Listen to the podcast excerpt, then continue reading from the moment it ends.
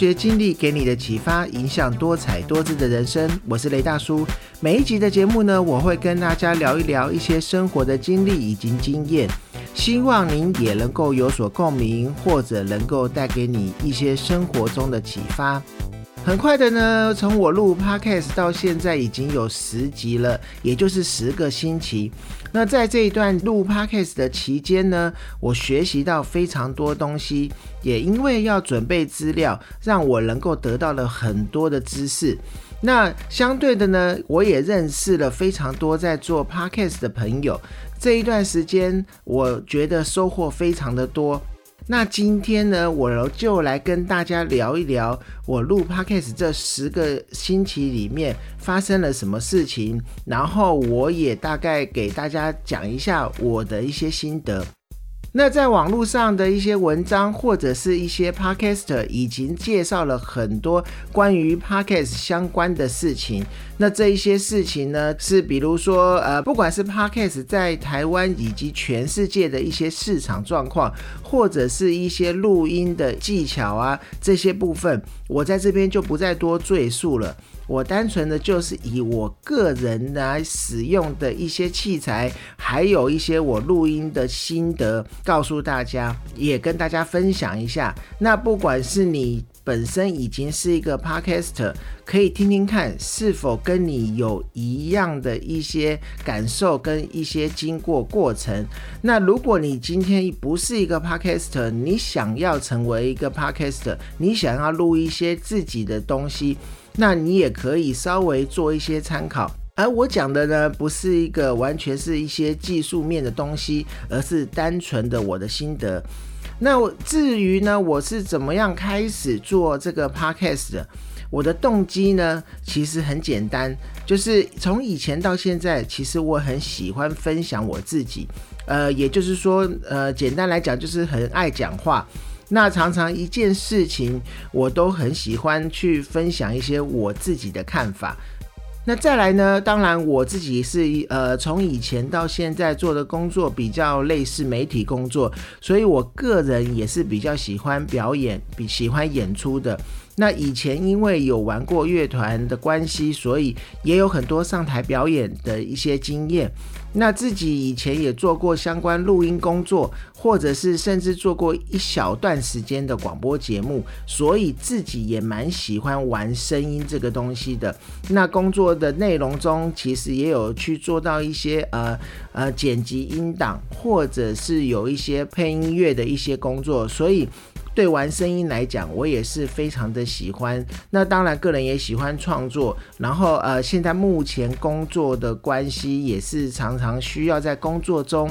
发挥一些拍摄的创意，或者是一些节目的创意。基于以上种种的原因，所以我开始录我的 podcast。那至于呢，我个人录制 podcast 的使用的器材，或者是录制的一些过程。那基本上我录 podcast，因为平常是要上班的关系，当然我相信很多的 podcaster 都是平常上班，然后利用呃业余的时间来做这个录 podcast 的工作。所以呢，我基本上是维持周更新，就是每周一我会在早上八点的时候更新新的一集 podcast。那我的录音的方式呢？基本上我会花一周里面的其中一天来做录音的工作，那另外一天来做剪辑的工作。那在录音之前呢，可能在自己空档的时间会稍微去寻找一下我要录的一个主题的资料，然后顺便把一些文稿跟大纲拟出来。我个人呢，因为呃以前在工作是有用到很多不同的录音装置，甚至是不同的类型的麦克风，所以当我在录这个 podcast 的时候，我自己的主张是以方便，然后以轻巧为主，所以我在录音的时候我没有先进电脑，而我现在使用的器材是 Zoom 的 H4n Pro，对，那这个器材呢，它是可以一个两印的。就是可以同时进两支麦克风的一个手持的一个录音器材。那我觉得它方便的地方，就是因为它内置就有一个指向性的麦克风，然后我可以不需要再另外外接任何的麦克风，运用它它在机器上面的麦克风，我就可以简单的做录音了。而且它的轻巧性，我也可以随时移动。在我的家里面的各个房间寻找一个比较安静的地方，甚至未来我可能也会带他出去去做一些户外的录音，或者是跟其他人呃一起来录这个 podcast 的时候，我要带这个机器出去就会比较轻巧。那我运用的剪辑软体是呃业界比较通用的，就是 Pro Tools 这个软体。那这个软体是因为以前从工作在做录音的时候就已经熟悉，就已经使用了，所以那个我现在也是习惯用这个软体去做一些剪辑，或是里面的一些 plugin 的使用。那因为我个人工作的关系，以及以前做过唱片，所以我对于节目的整体性是比较要求的。所以呢，当我开始要录 podcast 的时候，我就先在这个之前，我制作了一个片头 jingle 的音乐，然后当然我也自己唱了那个片头，然后再来就是呃背景的音乐以及片尾的一个音乐，然后我才开始录我的第一集 podcast。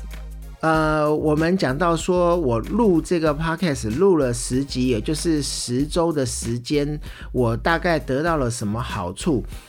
我觉得呢，我得到的好处就是我认识了很多的好朋友。在一次偶然的情况下呢，我透过了 FB 的一个社团，然后去加入了一个 Line 的社群。那这个社群呢，它是呃英文叫做 Podcaster Group Line。在这个社群里面呢，我认识了很多的同好。然后也认识了很多的创作者，那这些创作者，老实说，他们都非常的棒，他们拥有很多不同领域的知识。那也因为跟他们交谈的过程中呢，我也理解到呢，其实每一个领域都有他的专业，那不是我们一个人能够把每一个领域都学好的。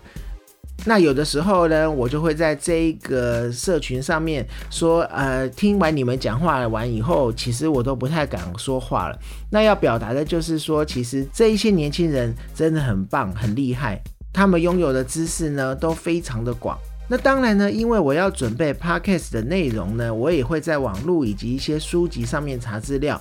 这个也就是我增加了很多知识的一个方式。一方面我又可以录制我自己想要讲的东西，二方面我又可以经过这个过程呢，去得到很多的知识。我觉得这也是非常棒的。再来呢，我会因为录这个 podcast，我更加的去加强我原本已经有的一些专业能力。比如说呢，我在录制的过程中，以前可能比较少录制自己讲话。这一次因为要录这个 podcast，我我可能就会去研究我要离这个麦克风多远，因为我自己本来的讲话音频是比较高的。那在这个过程中，我就会试着去稍微调整一下 EQ，让听众听起来是舒服的。那也透过音档的剪辑呢，跟一些音乐的配置，跟一些音乐的制作，甚至是自己制作的封面，那这个部分都可以增加了自己原本已经有的专业技能，可以让自己来更进步。这也是我觉得我录 podcast 得到的好处之一。那再来呢，第四点呢，也就是我觉得我增加了我自己的口语表达能力。那现在呢？我录这个 podcast，我是自己单口，所以我必须要一个人去讲完所有我要表达的内容。所以我觉得在这个过程中呢，我也觉得我增加了我自己口语表达的能力，然后也会慢慢的去调整，怎么样能够让自己的讲话速度或者是讲话的内容能够更清楚的表达。再来呢，就是我刚刚也有提到的，我觉得我得到的一个很大的启示呢，就是说，呃，了解各行各业都术业有专攻。那我也从很多新朋友这些 podcaster 的一些发表创作的内容中去了解，也常常的去提醒自己，我们做人不要做一个井底之蛙。呃，虽然我们每一个人都可能有自己的专业，像我个人呢，可能是在音乐或者是在媒体部分有一些专业，我们也不要当做这个就是无敌了。再来呢，还有一个启示，当然呢，不是在倚老卖老，那因为我的年纪已经不算是年轻人了。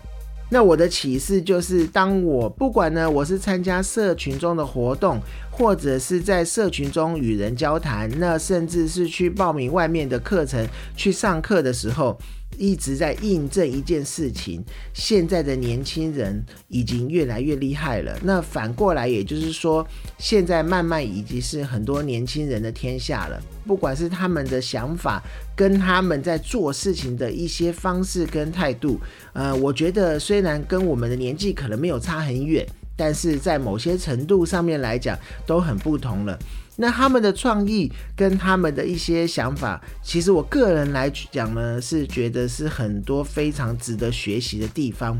以上呢，就是我觉得我在录制 podcast 这十个礼拜到十二个礼拜中间，我得到的很多的好处。